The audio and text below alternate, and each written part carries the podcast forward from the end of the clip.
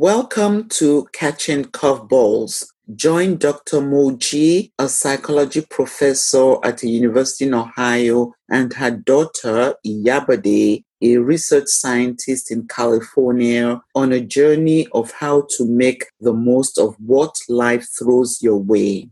We hope to make today's podcast as informative and lighthearted as possible. So sit back and join us on this adventure.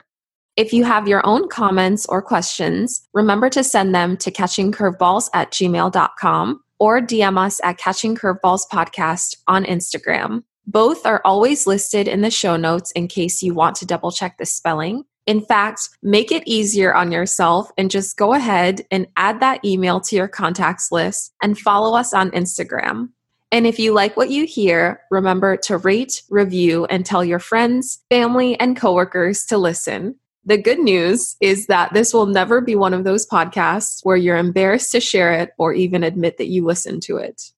All right, mom, we're back for another episode. And excitingly, the countdown has started for my trek to see you for Thanksgiving. Well, US Thanksgiving. So, dear listeners, we're a little over two weeks out from when the Catching Curveballs duo will be reunited. I guess by the time this airs, it'll actually be a little over a week out but I'll be heading to see my mom with a pretty lengthy pit stop in Chicago to hang out with my little brother. And although I'm so excited I can barely contain myself, now that I live on the West Coast, it's very tough to plan a trip at this time of year, knowing the weather I'll be trading. In exchange for my beautiful sunny weather, I'll be bracing myself for potential snow and extremely cold weather. And even though there can be those abnormally warm days in the Midwest, it's the lows that really get you. Because during the day, you might be seeing more pleasant weather forecasts. But when you see the lows all the way in the 30s, that's a problem. And for our OUS listeners, that's in Fahrenheit and not Celsius. And after living in California, temperatures that low isn't okay to me. It's now to the point where when I visit the Midwest or East Coast during the late fall and winter months, I always ask myself why people suffer like this. Same goes for visiting Toronto during these months. I'll ask myself, do people not know about warmer climates? Because maybe it should become my mission to spread the word about West Coast weather. But regardless, for my family, I'm willing to give all of this up for a few weeks. And mom, Please get the thermostat and hefty blankets ready for me. While we're at it, I do have to mention that traveling during a pandemic definitely wasn't an easy decision to make. And trust me, the family has been having extensive discussions around this and working through testing planning and risk reduction approaches because we don't take the pandemic lightly. I'm actually personally pretty curious to see firsthand how other states are handling the pandemic because what I hear is far different from what I'm experiencing here in California. At this point, it's starting to feel as if this state is on the extreme with the precautions in place and countless restrictions when compared to other parts of the country. Okay, let me not spend this entire episode talking about my trip. Mom, how's life on your end? Life at my end is great, my daughter. I am as excited, if not more excited than you are about your forthcoming visit. Do not worry about the weather at my end. Just prepare for it. And you know I'll prepare to make sure you have a marvelous time with me. Fortunately, I'll be rounding up my semester teaching around the time of your visit because this is going to be a shorter semester at my university. Because of the COVID 19 pandemic, students who've been on campus will not be returning after the Thanksgiving holidays. So, when we in the US talk about our Thanksgiving holidays, that's a hint that it's time to begin preparations for the Christmas holidays and that the year is coming to an end. And oh, yes, Many people are looking forward to the year 2020 ending while hoping that the year 2021 will be better in all ways. Most definitely. Let's hope 2021 has far better in store for us than this year did. I feel as if listeners are probably really relieved that today's intro wasn't very heavy. And what's even better is that we have another exciting topic to explore. Today, we're discussing the bandwagon effect. And for full disclosure, my mom and I actually really struggled with this one because it's such a fascinating phenomenon that many would argue is highly relevant, especially during election season. But some of the considerations overlap so much with our actor observer bias episode that we worried it was almost cheating. Because we want to cover enough topics that differ yet are still very influential in each and every one of our lives, but we don't want to make things redundant. And after extensive deliberation, we came to the conclusion that although both the bandwagon effect and actor observer bias are forms of cognitive bias, there really are major differences between the two concepts and so much new material that we'll be able to introduce here today. Hopefully, each and every one of you feels the same. Okay, another aside. By now, I think I've mentioned it often enough to the point where I'm a broken record, but I love learning about the brain and memory. It's so unbelievably interesting. And most of us are visual learners, so what I'm getting ready to say will apply for a large proportion of us. But to retain information, there's this technique known as visualization and association, or V&A. Think of it like a memory boost in which you mentally create a picture, I mean, truly think of it as if you're painting or drawing a picture, framing it, and hanging it up on your living room wall. Genuinely get that descriptive with it. I retain information best using this format, and anytime I think of the bandwagon effect, the framed painting I have is this vivid image of a parade with this bright, vibrant float that a ton of people are on, and everyone surrounding this float is so enraptured with the design and the number of people already on the float that they're ignoring their own float or what they were previously doing and now following along with the bright and shiny float. So, what I'm trying to say is that part of what makes this phenomenon seem so familiar to all of us is the ease in which we can create this visual. You hear this term once, and the brushstrokes start going, and your painting is quickly completed. However, there's so much more to it, and we're really going to dive into the concept and the significant impact this tendency can have on your behaviors, your beliefs, your attitudes, and importantly, those of others around you. And with all of that out of the way, Mom, what exactly is the bandwagon effect? My daughter, as our listeners might be familiar with, what I typically say when you ask for a definition or description of a topic for discussion, researchers conceptualize the bandwagon effect in several ways. First, what is the meaning of bandwagon?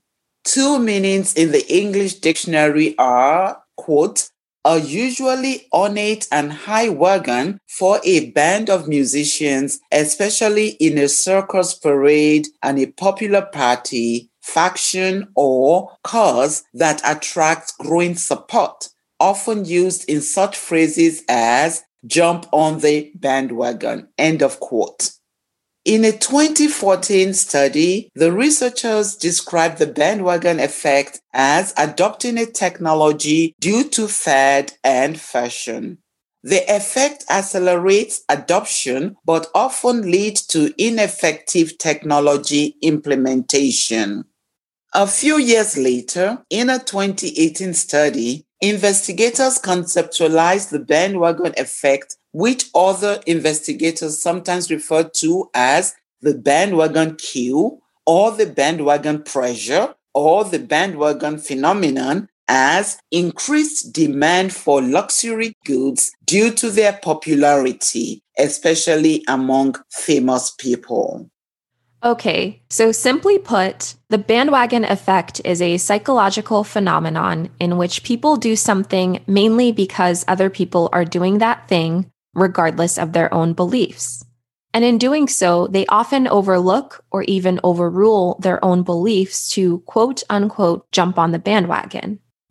What is the origin of the term bandwagon? Because, like I mentioned, it's easy to create a visual after hearing this word, which makes it very catchy. But why was it ever coined this way? As I alluded to earlier on, the term comes from the phrase, quote, jump on the bandwagon. Historically, the bandwagon literally was a conveyance of the band attached to a circus. People used this wagon also to ferry successful political candidates and their followers during their campaigns. And as we've introduced, the bandwagon effect is the tendency of an individual to acquire a particular style, behavior, or attitude because everyone else is doing it. It is a phenomenon whereby the rate of uptake of beliefs, ideas, fads, and trends increases with respect to the proportion of others who have already done so. As more people come to believe in something, others also quote hop on the bandwagon, regardless of the underlying evidence.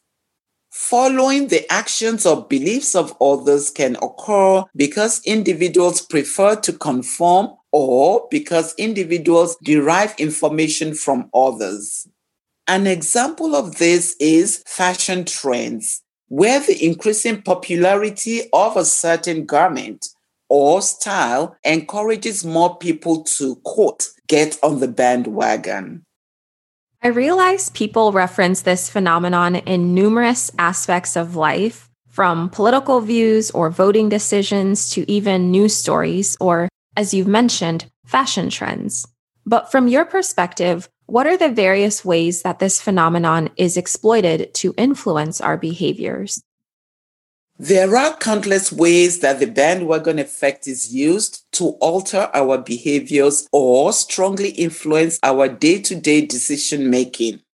Social psychologists have studied this tendency of people to bring in line their beliefs and behaviors with those of others in a group, which they refer to as herd mentality.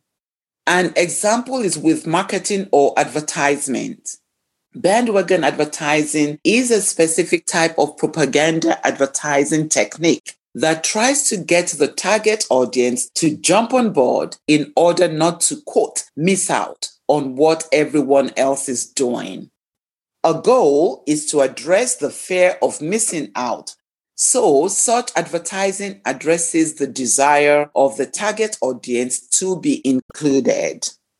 It can also take shape in politics and is commonly referred to as bandwagon effect politics. In this setting, the bandwagon effect might cause citizens to vote for the person who appears to have more popular support because they want to belong to the majority. In fashion, many people begin wearing a certain style of clothing as they see others adopt the same fashions.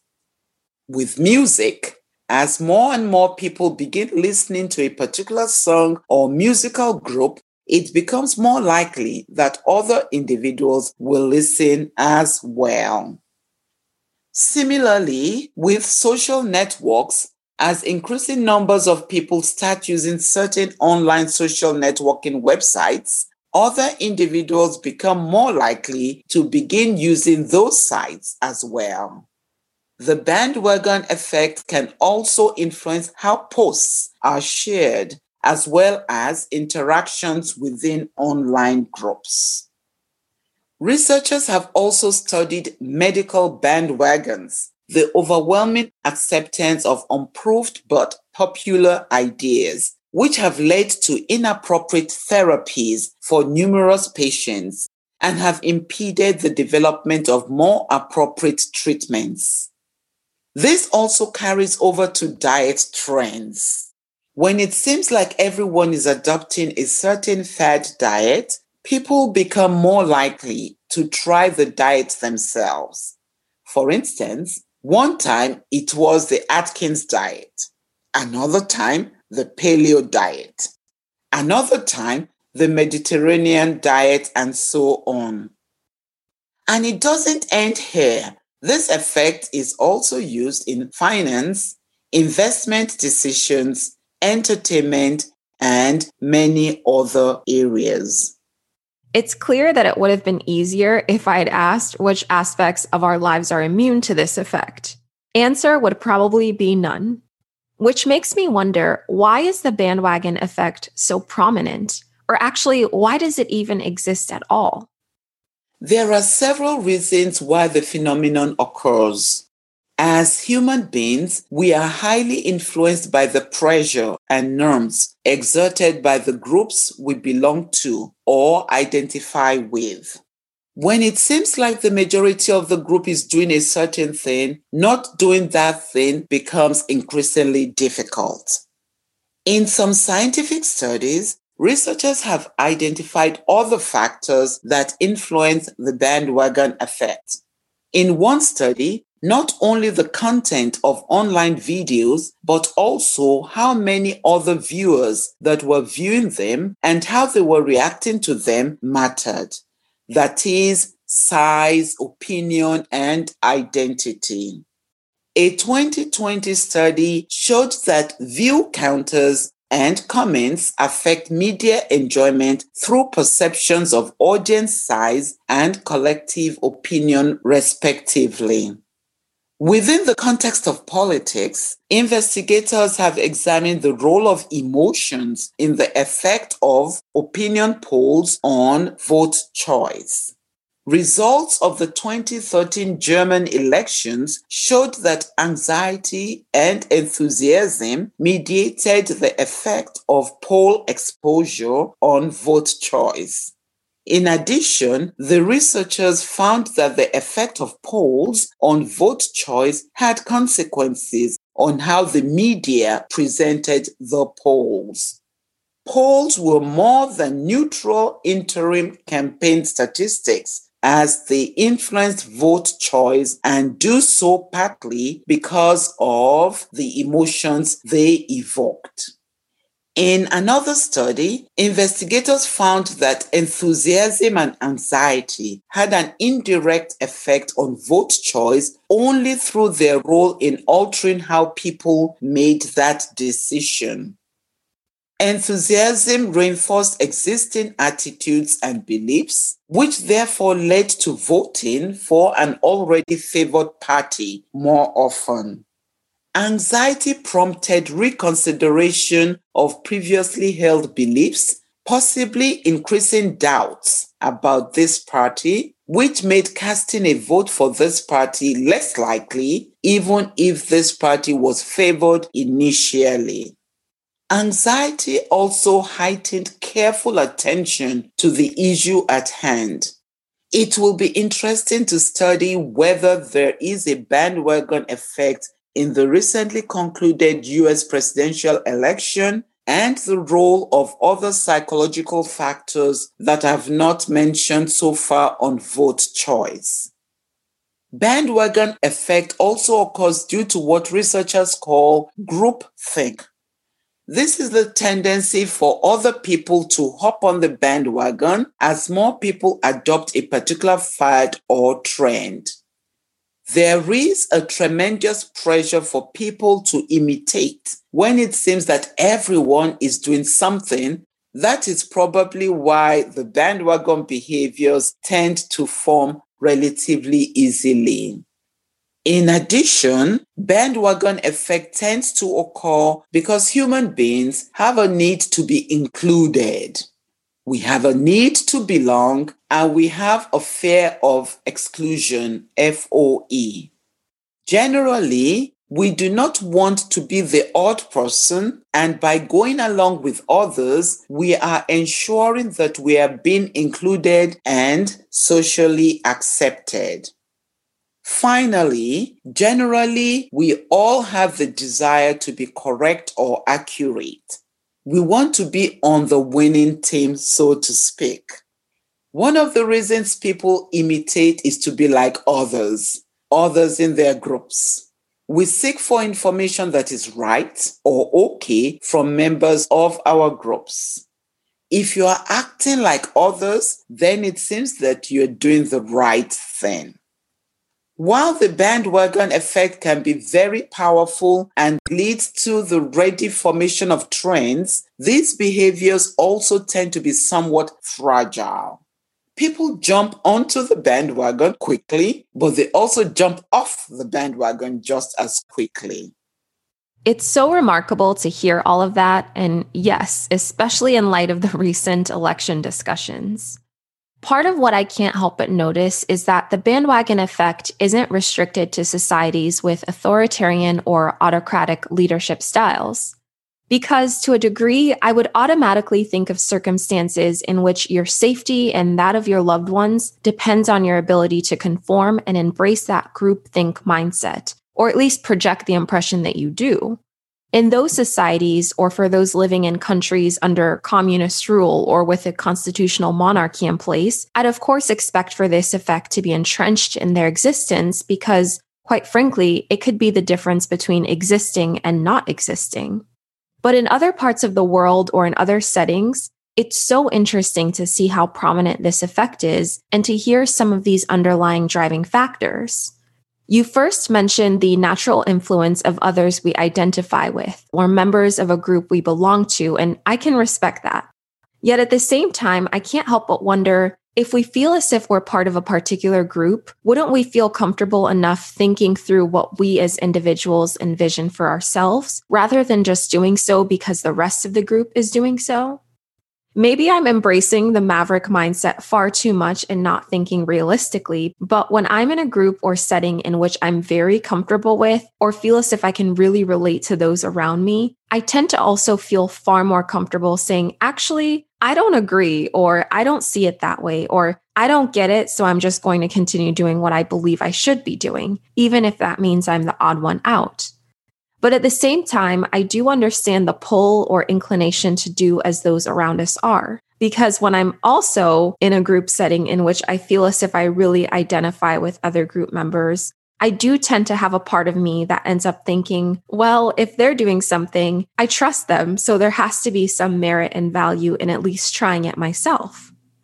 So I suppose for me, it's more a case that I can appreciate the desire to be part of the crowd, but I don't necessarily feel obligated to hop on board.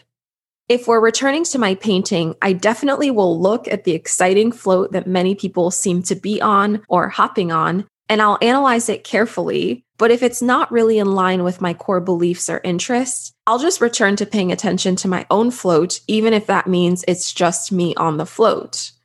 I also appreciate how you mentioned the effect really is multi-directional. It's not just as if it guides people supporting a particular trend or idea, it can also be observed as people jump off the bandwagon. All right, so far we've explored this effect in more positive ways, but I can easily see how the bandwagon effect leads to destructive or detrimental results. Can you provide a few not so positive examples of this effect? Inasmuch as some bandwagons are worth joining, there are dangerous examples of the bandwagon effect.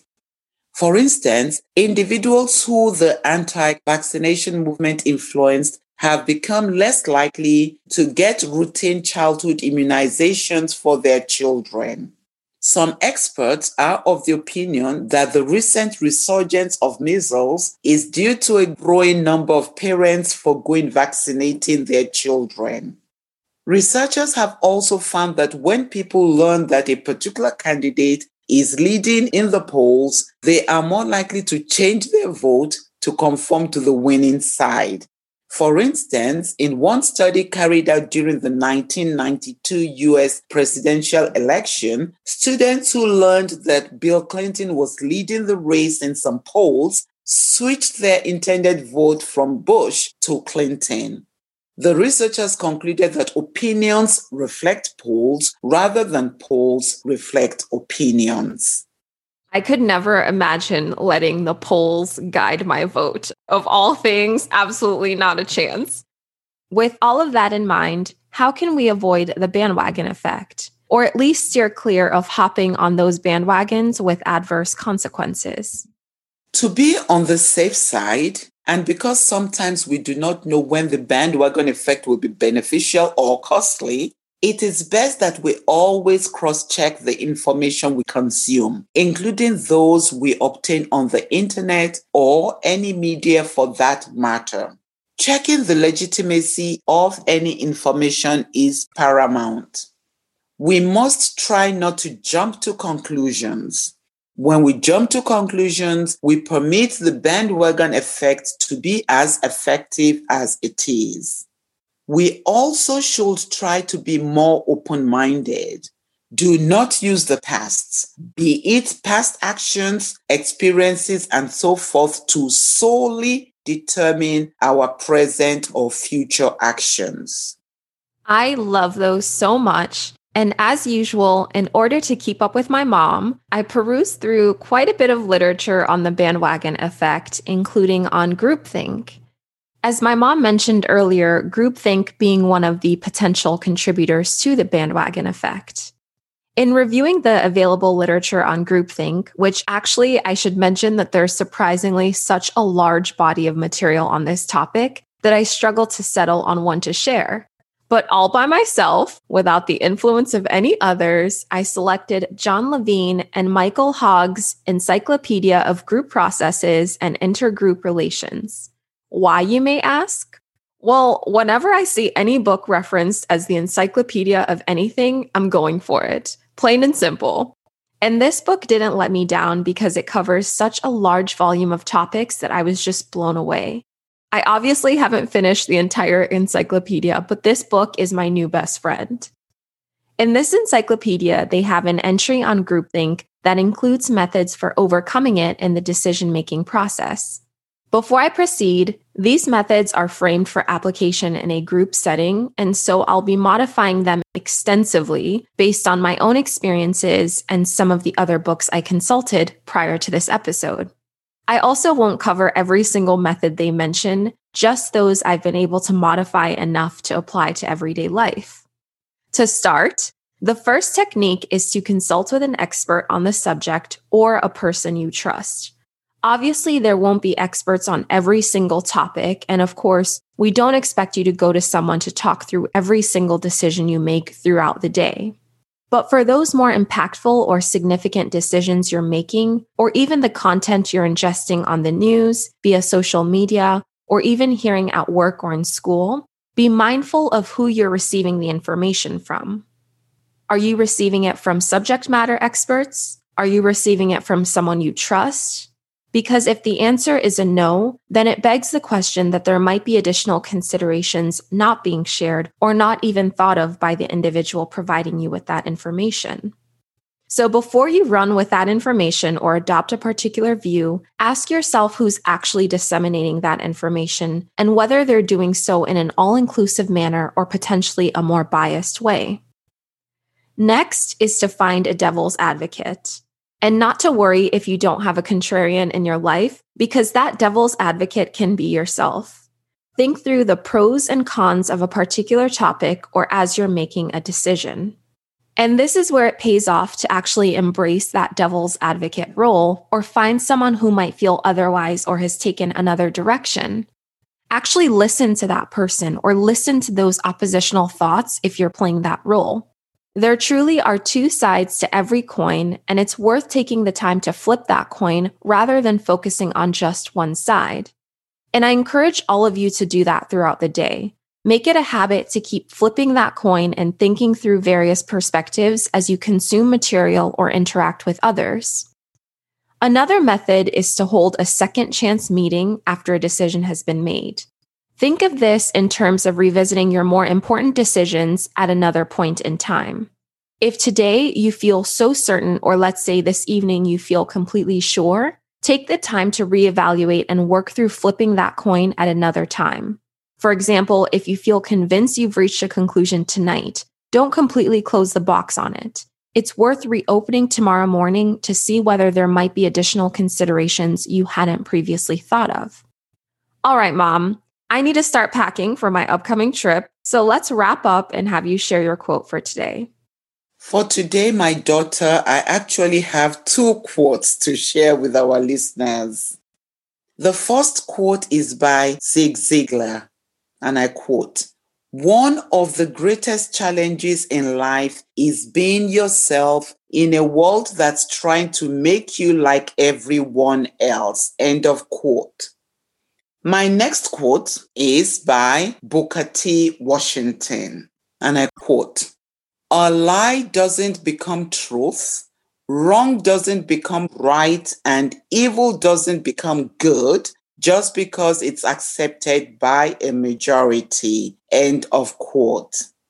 Well, that is all for now. Thank you for spending time with us. Yes, we want to hear from you. Give us feedback on what you heard today and suggestions for topics you would like us to discuss in future episodes. You can email us at catchingcurveballs at gmail.com. That's catchingcurveballs at gmail.com, all one word. Or you can follow us on Instagram at Catching Curveballs Podcast. That's Catching Curveballs Podcast. And if you like what you've heard, don't forget to rate and review the podcast wherever you're listening to it.